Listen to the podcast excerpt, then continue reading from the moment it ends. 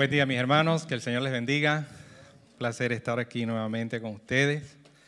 Qué bueno servirle al Señor en la predicación de su palabra.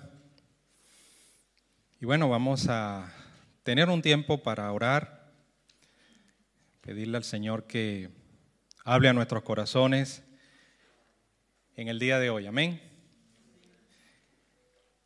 Vamos a orar.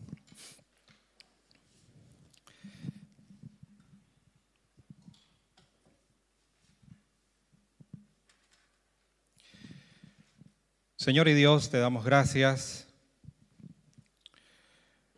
por este nuevo día que nos regalas, por la bendición de poder congregarnos en tu nombre, de poder estar aquí juntos como un solo pueblo, disfrutando de las maravillas de tu gracia, Señor. En este momento nos disponemos a expresarte nuestra mayor adoración, porque no hay una mejor forma de adorarte que a través de tu palabra, Señor. Habla a nuestros corazones. Ayúdanos por tu Espíritu Santo a entender tu verdad y a ponerla en práctica en, en cada día de nuestra vida. Que la luz de tu Evangelio, que la luz de tu palabra, Señor, ilumine cada mente y cada corazón en este recinto. Y que el poder de tu evangelio pueda tocar cada mente y cada corazón, en un caso para salvación, en otro caso para edificación. Ayúdanos a todos, Señor. Ayúdanos a oírte y a obedecerte, porque solos no podemos. Te necesitamos en cada momento de nuestra vida. Gracias, Señor. En el nombre de Jesús. Amén y amén. Bueno, hermanos, hoy continuamos con nuestra serie que el Señor puso en el corazón de nuestro pastor Flavio, auténtico. Y ya hoy estamos para desarrollar el tema auténtico en mi perseverancia en la verdad. Y vamos a estar tratando con el texto. Quiero invitarle a que lo ubique en su Biblia, si trajo su Biblia o si lo tiene en el teléfono o la que tenga a disposición. De todas maneras tendremos en la pantalla los versículos. Vamos a ubicarnos en la primera carta del apóstol Juan, capítulo 2.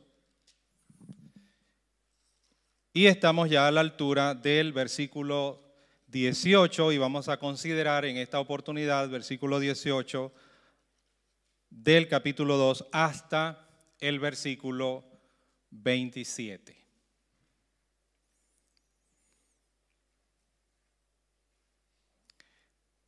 Perseverancia en la verdad.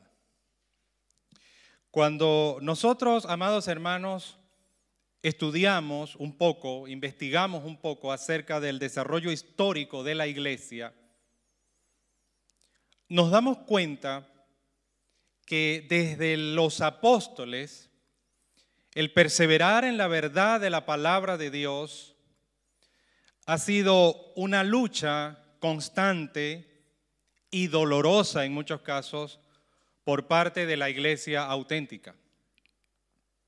Incluso Muchos entregaron hasta sus vidas por proteger, por defender y salvaguardar la verdad de la palabra de Dios.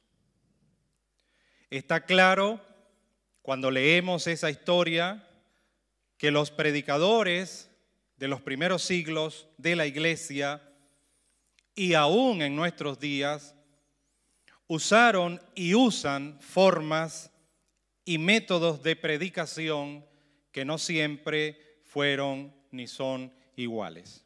Por ejemplo, en los primeros siglos, los predicadores y los ministros, cuando predicaban la palabra de Dios, con excepción de los apóstoles que lucharon mucho por mantener la pureza del mensaje, ellos estaban muy influenciados por la filosofía, por el pensamiento lógico y por la retórica de los griegos.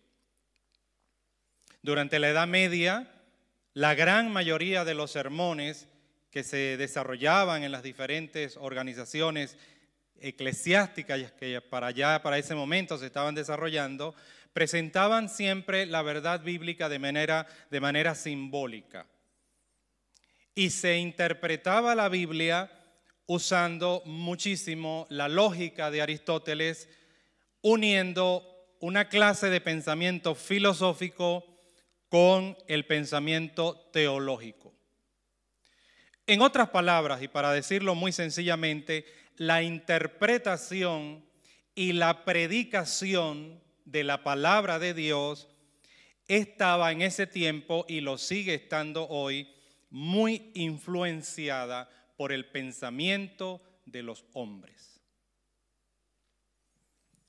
No obstante a ello, Dios sigue con su gracia y con su plan para preservar su verdad y entonces en una época de la historia levanta a hombres como John Whitfield, levanta a hombres como William Tyndale y comienza una era maravillosa donde la predicación cada vez comienza a acercarse más a una predicación bíblica. Luego, un periodo fundamental para la iglesia de la cual nosotros somos resultado, lo comprendamos o no, en la reforma. La reforma puso sobre la mesa un principio clave que dio un giro histórico a la interpretación y exposición de la palabra de Dios. Y ese principio es solo escritura.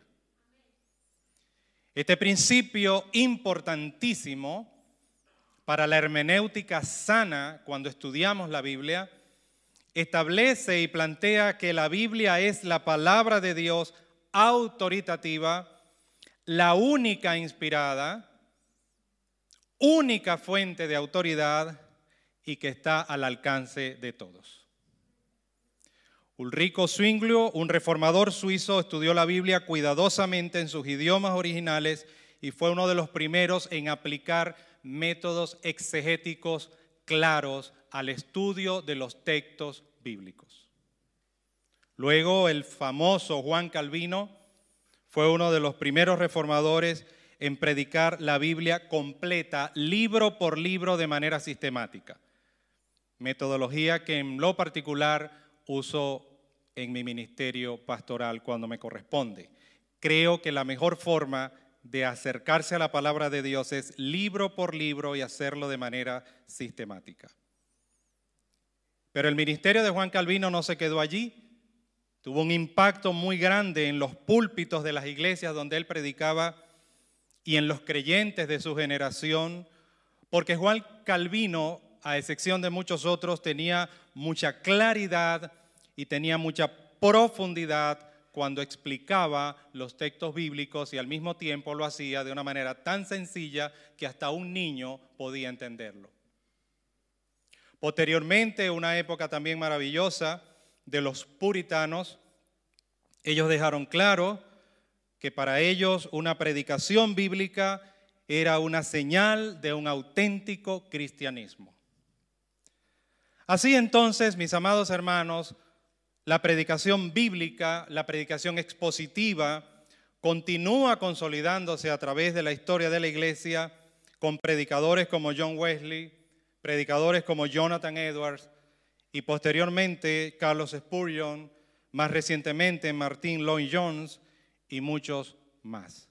Hombres que se han dedicado, que ya no están con nosotros, pero que nos dejaron el legado de sus trabajos y que se dedicaron a defender la verdad, a perseverar en la verdad y a predicar la verdad. Y si algo necesita la iglesia de hoy es la verdad. Más nada.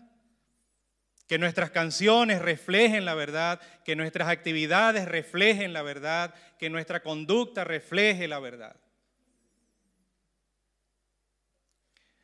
Presento este rápido vistazo histórico, hermanos, para que entonces tengamos una idea de que el tema de hoy es un tema que existe desde el mismo momento en que el Señor Jesús comenzó su ministerio, que fue el gran luchador por la verdad.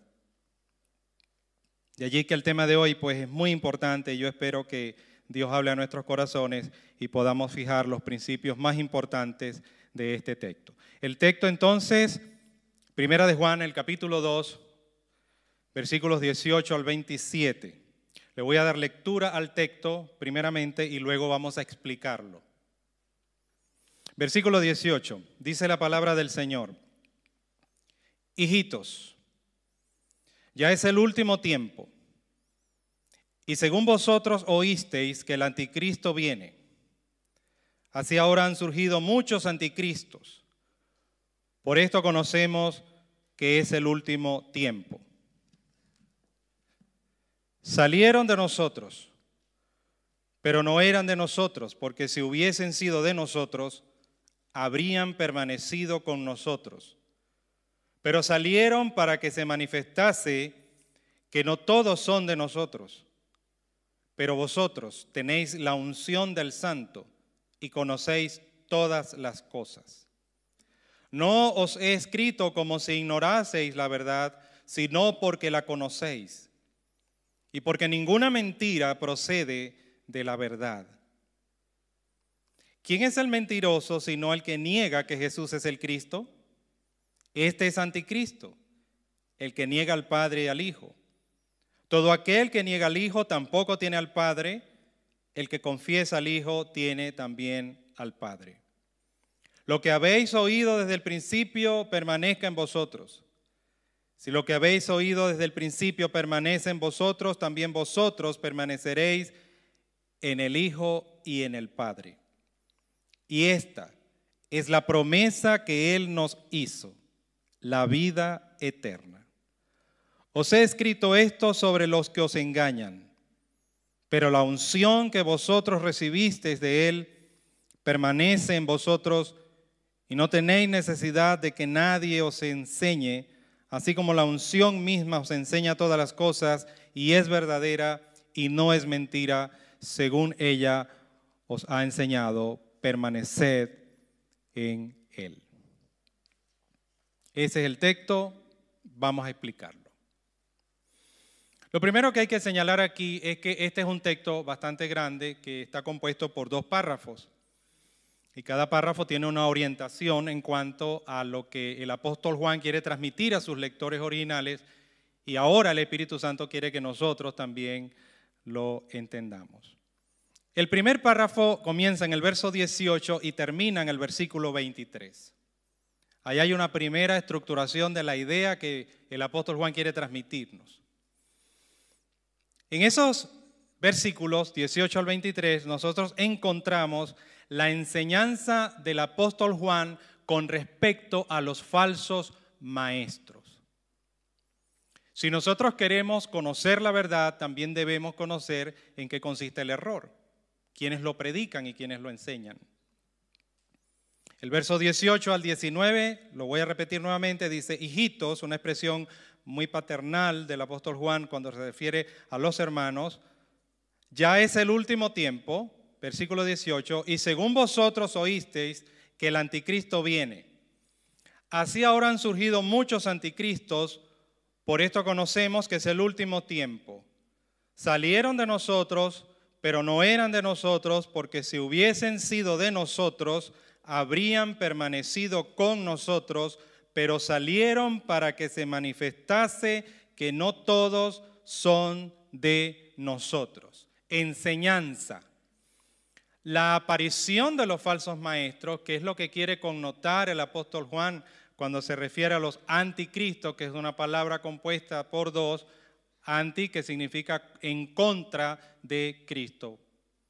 Personas que son contrarias al Señor, a su obra, a su persona y a sus enseñanzas. El punto aquí es que Juan enseña que la aparición de estos falsos maestros es una señal de los últimos tiempos.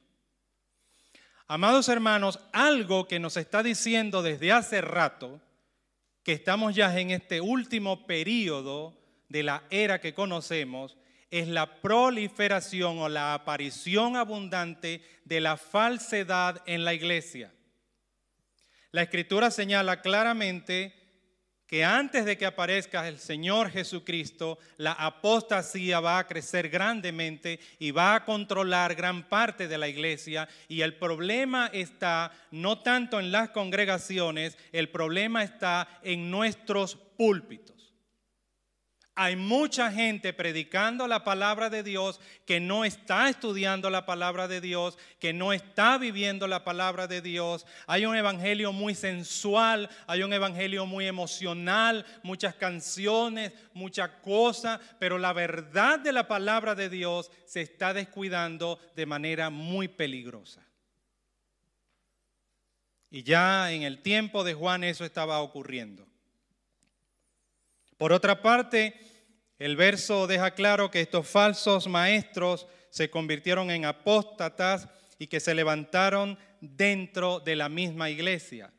Cuando Juan dice que no eran de nosotros, lo que está diciendo es el carácter de ellos, de lo cual se ocupa el apóstol Judas en su carta, donde el 48% de la carta prácticamente se dedica a describir el carácter del falso maestro. Y quiero decir abiertamente que el falso maestro no es una buena persona.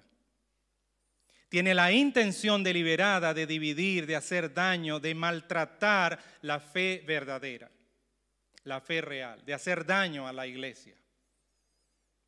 Así que lo primero es que el apóstol advierte después de las enseñanzas anteriores que ya hemos escuchado nosotros, cuidado hermanos, ya estamos en los últimos tiempos y una evidencia de eso es que hay muchos falsos maestros, o como él los llama, anticristos, personas contrarias a la persona, a la obra y a las enseñanzas de Jesús.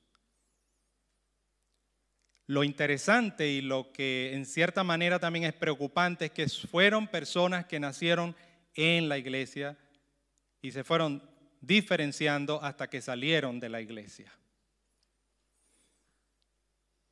Versículo 20 al 21. Pero vosotros tenéis la unción del santo y conocéis todas las cosas. No os he escrito como si ignoraseis la verdad, sino porque la conocéis y porque ninguna mentira procede de la verdad. Enseñanza. Ante los falsos maestros, ante sus falsas enseñanzas, a veces muy sutiles, muchas veces no nos damos cuenta que estamos oyendo una mentira flagrante a veces las canciones son muy bonitas musicalmente, pero muy erradas doctrinalmente y no nos damos cuenta. Hoy la iglesia consume muchas cosas por las redes sociales, por la internet, que no se toma el tiempo para revisar y pudiera estar llenando su mente de criterios y pensamientos que parecieran buenos, que parecieran correctos, pero que no lo son. En ese sentido, ¿cómo podemos nosotros estar alertas a todas estas cosas? A esta avalancha de información de la cual tenemos siempre encima nuestro. El verso 20 y 21 deja claro que los cristianos tenemos un gran recurso, el Espíritu Santo. Si algo tiene usted, hermano, si es un hijo de Dios, genuino, auténtico, es que tiene al Espíritu Santo dentro de usted y debe estar controlando su mente, controlando su corazón. Una mente segura y un corazón seguro en la verdad de Jesucristo va a evitar que nosotros entremos en trampas y en engaños con respecto a la enseñanza de la palabra de Dios. Pero además de eso, el texto deja claro que también tenemos el conocimiento de la verdad en Jesucristo. Noten que el apóstol Juan dice, yo no les escribo a ustedes como si ustedes no conocieran la verdad. Les escribo porque ustedes conocen la verdad. Y observen nuevamente la puntualidad absoluta del apóstol Juan cuando dice, ninguna mentira procede de la verdad. Me recuerda mucho el verso 5 del capítulo 1, cuando Juan dice, Dios es luz y no hay ninguna tinieblas en él. Por lo tanto, nosotros no podemos andar con medias verdades, nosotros no podemos ser medio cristianos, nosotros no podemos medio venir a la iglesia, nosotros no podemos medio orar, nosotros no podemos medio estudiar, no hay término medio en la vida cristiana. Y aquí el apóstol Juan vuelve con su pensamiento muy claro, ninguna mentira procede de la verdad. Es decir, de la palabra de Dios no proceden mentiras, de la persona de Jesús no proceden mentiras. Verso 22 al 23. ¿Quién es el mentiroso? Sino el que niega que Jesús es el Cristo. Este es anticristo o falso maestro. El que niega al Padre y al Hijo. Todo aquel que niega al Hijo tampoco tiene al Padre. El que confiesa al Hijo tiene también al Padre. Enseñanza. La negación de Cristo es el problema básico en la enseñanza de los falsos maestros. Falsificar el mensaje de la palabra de Dios distorsionar la sana doctrina es exactamente igual que negar la obra y la persona de Jesús. Y negar la obra y la persona de Jesús es exactamente igual a negar al Padre, a Dios mismo. Porque todo está relacionado. Dios es su palabra y la palabra es de Dios y el Hijo es la manifestación real del propósito de toda la escritura, que es Jesucristo. Así que cuando nosotros tratamos mal la palabra de Dios, estamos también tratando mal al Hijo y estamos tratando mal al Padre. Desde el comienzo Dios ha sido celoso y aún es muy celoso con su palabra. De allí su exigencia de que nosotros procuremos siempre obedecer al Señor. De tal manera, mis hermanos, que en este primer párrafo del texto que estamos estudiando, nosotros podemos entender que entonces perseverar en la verdad implica tener presente tres cosas muy importantes. ¿Qué aprendemos de estos tres primeros, eh, de esta primera parte del texto? Lo número uno es, que debemos estar muy conscientes. Hermanos, estén conscientes y estén atentos. Porque ni aún vertical puede escapar de esta plaga. Y discúlpenme el término plaga, pero es que es, bueno, estoy siendo muy elegante. Cuando estudie usted la carta de Judas, que está antes de Apocalipsis, los términos y los calificativos que usa Judas, uno se sorprende de que esas palabras estén en la Biblia. Pero debemos estar conscientes de que en estos últimos tiempos los falsos maestros serán y son y seguirán siendo una verdadera amenaza para la iglesia auténtica de Jesucristo. Si algo debemos cuidar en la iglesia, y los pastores somos muy responsables de eso, y los maestros aún de los niños son muy responsables, es qué estamos recibiendo como enseñanza el domingo, el miércoles, el sábado, en nuestras reuniones, en los grupos de casa, etcétera, etcétera. Entonces, primero, conscientes. Estamos en una era muy peligrosa y muy engañosa. Alerta, hermanos. Número dos, en su sabiduría Dios ha hecho provisión para que la iglesia pueda enfrentar con éxito la amenaza de los falsos maestros. Él nos ha dado el Espíritu Santo y la verdad en Jesucristo. Gracias al Espíritu Santo, gracias a que conocemos la verdad, nosotros podemos entonces sentir cuando se nos está enseñando algo o estamos oyendo algo que no se corresponde con la verdad de la palabra de Dios.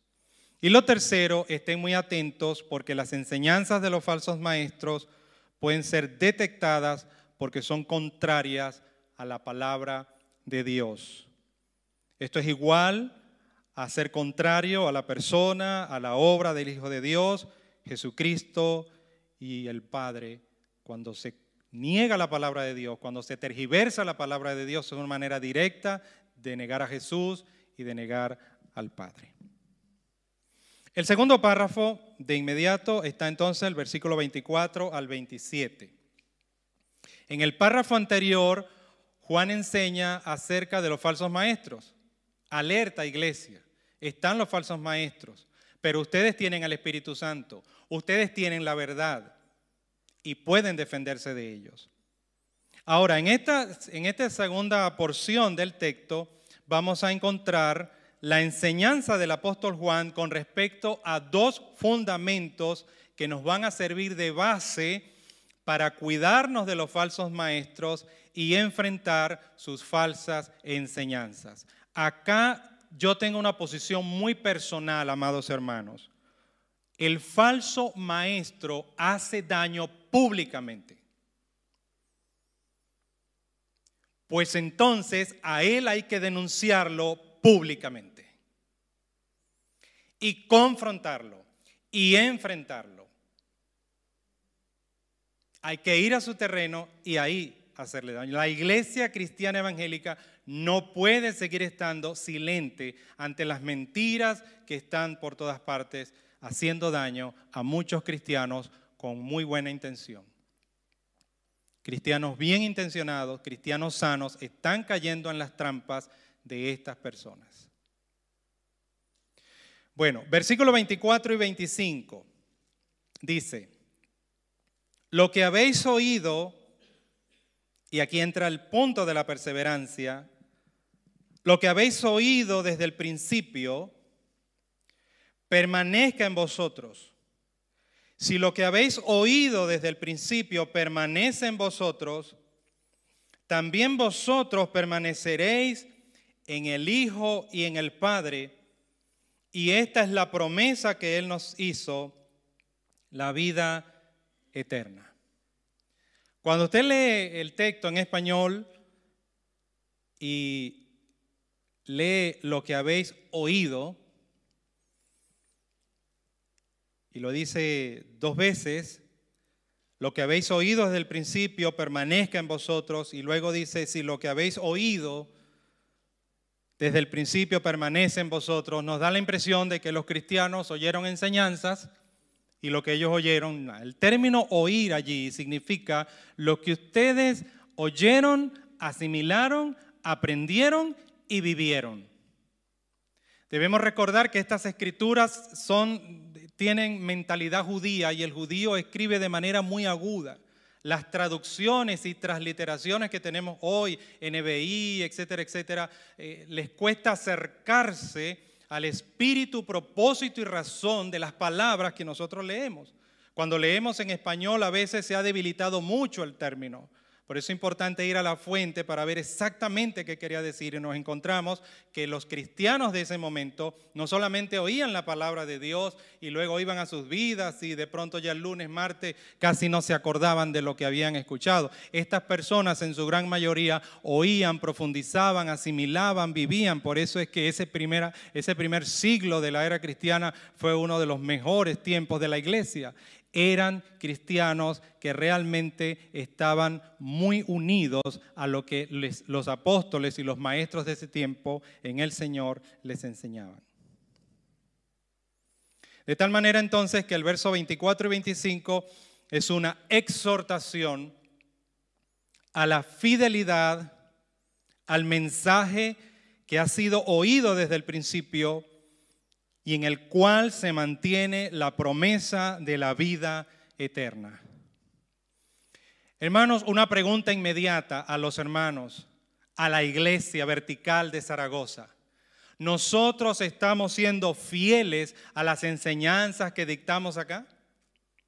Nosotros estamos haciendo un seguimiento de aplicación a nuestras vidas, estamos haciendo un esfuerzo por mantenernos fiel a la doctrina, a la enseñanza que se está desarrollando en la iglesia. Eso es muy importante. Ser fieles a lo que se nos enseña. Tener un oído fiel. Tener una mente fiel. Tener un corazón fiel. Es como que si usted está comiendo en su casa, usted no necesita ir a otro lugar para comer en otra parte, ¿no es verdad? Porque ya usted está siendo satisfecho. Algo así es la idea que quiere transmitir Juan. Lo que ustedes han oído de parte nuestra, de parte del Señor, por favor, manténganse fieles a esa enseñanza. No juguemos sucio aquí. Versos 26 y 27, los últimos dos del texto. Os he escrito a vosotros sobre los que os engañan, una vez más, la advertencia del apóstol Juan. Os he escrito esto a vosotros sobre los que os engañan, pero la unción que vosotros recibisteis de él permanece en vosotros y no tenéis necesidad de que nadie os enseñe, así como la unción misma os enseña todas las cosas y es verdadera y no es mentira, según ella os ha enseñado, permaneced en él. En estos versículos lo que encontramos es una reafirmación que los creyentes tienen la unción del Santo, es decir, tienen al Espíritu Santo. Así que con autoridad y con seguridad el creyente auténtico que lee la palabra, que estudia la palabra, que tiene comunión con el Señor, que se congrega con la mayor frecuencia que puede, que hace su esfuerzo por comprender las sagradas escrituras, que sigue la enseñanza de sus pastores y son pastores sanos en ese sentido, ellos pueden hacer frente a las falsas enseñanzas, ellos tienen la autoridad del Señor, tienen la autoridad de la verdad, de la palabra de Dios, de la verdad de Jesucristo y pueden hacer frente o apartarse de falsos maestros, de falsas enseñanzas. El Espíritu Santo, mis amados hermanos, nos guía y nos guarda en el camino de la verdad del Evangelio. Amados, en la vida cristiana lo único que es gratis es la salvación. Nosotros estamos en una era donde todo es rápido, corto, sencillo y si no tengo que hacer nada, mejor. Pues déjeme decirle algo, ese pensamiento le ha hecho un daño muy grave al carácter del creyente. Mis queridos, la salvación es gratis, pero la vida cristiana que vale la pena, no. Toca hacer un esfuerzo nosotros, un esfuerzo físico, un esfuerzo emocional un esfuerzo mental, un esfuerzo sentimental, un esfuerzo.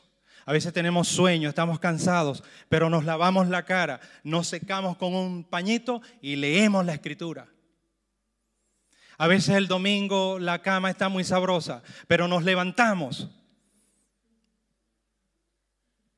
Y a las nueve estamos aquí. No, mentira.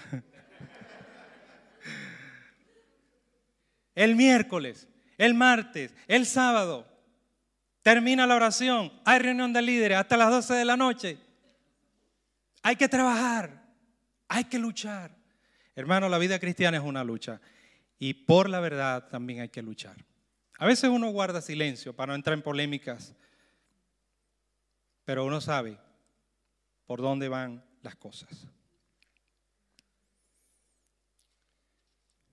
Entonces, en esta segunda parte, Perseverar en la verdad implica que en medio del peligro que representan los falsos maestros, los discípulos de Jesucristo debemos mantenernos fieles a las enseñanzas del Evangelio. Hermanos, seamos fieles a la enseñanza del Evangelio. Fieles a la enseñanza de la palabra de Dios. Y vaya siempre a la fuente. La única fuente segura la palabra de Dios. Número dos, los discípulos de Jesucristo tenemos la confianza en que el Espíritu de Dios nos enseña la verdad que Él ha revelado en su palabra.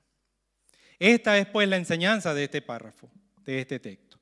Vamos a hacer ahora, ya para cerrar esta exposición, unas orientaciones para ver cómo nosotros podemos aplicar la enseñanza de Primera de Juan, capítulo 2, versículo 18 al 27. ¿Qué podemos hacer ahora? Y yo quiero invitarle a que podamos tomar en cuenta estas siete acciones que nos pueden ayudar a perseverar en la verdad de la palabra de Dios. Amados hermanos, un día no nos podemos reunir, no nos vamos a poder reunir. Un día no habrá luces, no habrá música, no habrá reuniones. Hay una persecución a la iglesia que está en ciernes. Vendrán por nosotros. Eh, el mundo entero se está preparando para eso nos demos cuenta o no nos demos cuenta y cada día sin, sin estar en esa batalla, cómo cuesta mantenerse firme y mantenerse fiel. Imagínense cuando todo eso comience, que no nos agarre eso fuera de control en este punto. Entonces yo quiero invitarle a que usted pueda considerar estas siete orientaciones, no son imposiciones, son orientaciones, las comparto con usted, quiero decirle qué es lo que yo hago y puede ser que le sirva a usted también para poderme mantener fiel al mensaje que hace ya mucho tiempo, más allá de la mitad de mi vida, un día acepté en el Señor. Número uno, lea y estudie bien la palabra de Dios. Conozca bien la verdad de la palabra de Dios para su edificación, pero también para que usted pueda tener los criterios de tal manera que pueda detectar y pueda darse cuenta cuando esté oyendo o leyendo una mentira y pueda hacerle frente a eso. Número dos, dedique el mayor tiempo y esfuerzo posible a profundizar en las verdades del Evangelio a fin de que no sea movido de su fe en Jesucristo. Esto que voy a decir ahora ya lo están diciendo desde hace mucho tiempo muchos hombres de Dios. El cristianismo de este siglo tiene un gran problema que tenemos que trabajar para solventarlo y es la superficialidad. Claro, queremos todo corto, queremos todo rápido, queremos todo sencillo y lamentablemente, hermano, ni lo corto, ni lo rápido, ni lo sencillo a veces nos forma. Y la vida ni es rápida ni es sencilla. Número tres, examine a la luz de la palabra de Dios cada enseñanza que usted reciba. Aquí en la iglesia, eh, la que escuche por su canal preferido de YouTube, eh, ese predicador que usted le canta oír, esas meditaciones, todo está muy bien, nada malo con eso, pero examine. Examine a la luz de la palabra de Dios cada enseñanza que usted reciba, esté seguro de que está siendo enseñado en la verdad de la palabra de Dios y que usted no está solo manejándose en pensamientos de personas o de seres humanos.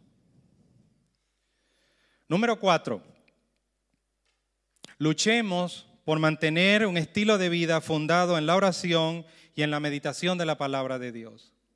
Fíjense lo importante, hermanos, que es acostumbrarse a leer la palabra de Dios, porque en un momento dado alguna circunstancia, no podemos tener acceso a la palabra de Dios, pero nos acordamos de los versículos que están en la mente y podemos estar repasándolos mentalmente y acordándonos de ellos mentalmente mientras estamos ocupados, mientras estamos trabajando o mientras estamos haciendo alguna diligencia. Entonces, mantener un estilo de vida fundado en la oración, en la meditación de la palabra de Dios y en, en consecuencia a eso desarrolle la confianza de que el Espíritu Santo le está guiando a la verdad y que el Espíritu Santo le da a usted seguridad y le da autoridad para presentar defensa de la fe verdadera en Jesucristo. Número 5. Iglesia, hermanos, ore mucho, dándole gracias a Dios por sus pastores, por sus maestros, aún los maestros de los niños, porque ellos están recibiendo enseñanza a su nivel, pero debe ser una sana enseñanza también. Esos que están allí luchando con los niños ahorita, enseñándoles con dibujos, con gráficos. Vamos a darle gracias a Dios por ellos, que se esfuerzan por traernos la verdad. Que desde las Sagradas Escrituras, semana tras semana, miércoles tras miércoles, sábado tras sábado, clase tras clase, reunión tras reunión, ellos abren la Biblia y nos enseñan o procuran enseñarnos la verdad. Ore a Dios, pídale a Dios que nos proteja, que nos ayude y que nos cuide. Para que cada vez que estemos aquí, siempre podamos decir a la iglesia la verdad. Número 6. Quiero darle tres claves básicas, muy sencillitas, que usted puede utilizar para que aprenda a detectar cuándo le están enseñando la verdad o cuándo pueden estarle enseñando una mentira. Tres cosas que desde allí o cuando está con su teléfono o viendo algo, oyendo algo, usted se hace estas tres preguntas y si la respuesta es positiva, vamos bien. La primera, el predicador, el maestro, leyó un texto bíblico. Lo que usted me está diciendo es el resultado de un texto bíblico o es el resultado de su pensamiento. Si lo que usted me está diciendo es el resultado de un texto bíblico, yo me comprometo. Si lo que usted me está diciendo es el resultado de sus criterios, de sus pensamientos, yo lo respeto, pero no tengo necesidad de comprometerme. ¿Me entiende la diferencia? Lo que usted dice puede ser muy bonito, puede ser muy chévere, muy bien, pero yo no tengo que obedecer eso. Si no es el resultado de la escritura. Ahora, si es el resultado de la escritura, yo me comprometo. ¿Leyó un texto bíblico? Sí. Empezamos con el primer paso. Segundo, la segunda pregunta, cuando usted escucha una enseñanza, el texto bíblico que se leyó ¿Fue el texto bíblico que se explicó? Hoy tenemos un problema con los predicadores muy carismáticos que van con la Biblia en la mano, leen el texto bíblico y luego se ponen a hablar y lo que están hablando no tiene nada que ver con el texto que acaban de leer. En América hay muchos predicadores muy famosos, muy poderosos, con mucha influencia, no sé qué tanto aquí en Europa, pero tienen ese problema. Sus iglesias son gigantescas, tienen mucho dinero, tienen mucho poder, tienen mucha influencia en América, pero ellos se paran, leen un texto bíblico y luego se ponen a hablar y a explicar cosas y pasan una hora hablando y lo que dicen no tiene nada que ver con el texto que han leído. Segundo entonces, cuando usted eh, escuche que leyeron un texto, la segunda pregunta es, ¿esa persona, ese predicador, ese pastor me explicó el texto que acaba de leer? Y la tercera es que se me orientó para saber qué hacer con el texto que se me leyó y con el texto que se me explicó. Nosotros tenemos que traer unas escrituras que distan de nosotros 20 siglos, traerlas aquí al año 2022 y ver cómo las aplicamos hoy aquí en nuestra vida, en nuestro diario vivir. Ese es un trabajo de contextualización que cada predicador debe hacer. Y número siete, finalmente, amados hermanos, querida iglesia, dedique tiempo a la Biblia. Hermanos, las cosas más importantes de nuestra vida requieren tiempo. Y sabemos que hoy el tiempo es uno de nuestros grandes desafíos, pues dedique tiempo a la Biblia. Número dos, esfuércese, esfuércese por estudiar bien la palabra de Dios. Busque comentarios bíblicos sanos, busque libros de referencia, busque buenas Biblias de estudio. Hoy tenemos muchos recursos. En la red los puede bajar incluso gratuitamente. Hay páginas donde esos libros los podemos acceder sin pagar nada. Y usted lo puede tener en su teléfono, en su computadora portátil y estudiarlos y abrir un espacio de estudio donde usted diga, yo quiero saber la verdad. No quiero depender de que otro me diga lo que él dice que dice la Biblia. No, yo quiero leer y que la palabra de Dios me hable a mí, porque si le habló a él, me puede hablar a mí. Y profundice. Profundice cada vez más en su estudio personal de la Biblia. Ya lo eh, orientaba cuando eh, prediqué acerca de la obediencia a la palabra de Dios, hermanos, hay que profundizar. Aprender la verdad, cualquiera que ésta sea, cualquier verdad, requiere tiempo, requiere esfuerzo y requiere profundidad. En cualquier disciplina humana, si queremos saber la verdad, tenemos que dedicarle tiempo, tenemos que dedicar esfuerzo y tenemos que dedicarle profundidad. Perseveremos pues en la verdad de la palabra de Dios. Que el Señor les bendiga. Vamos a orar.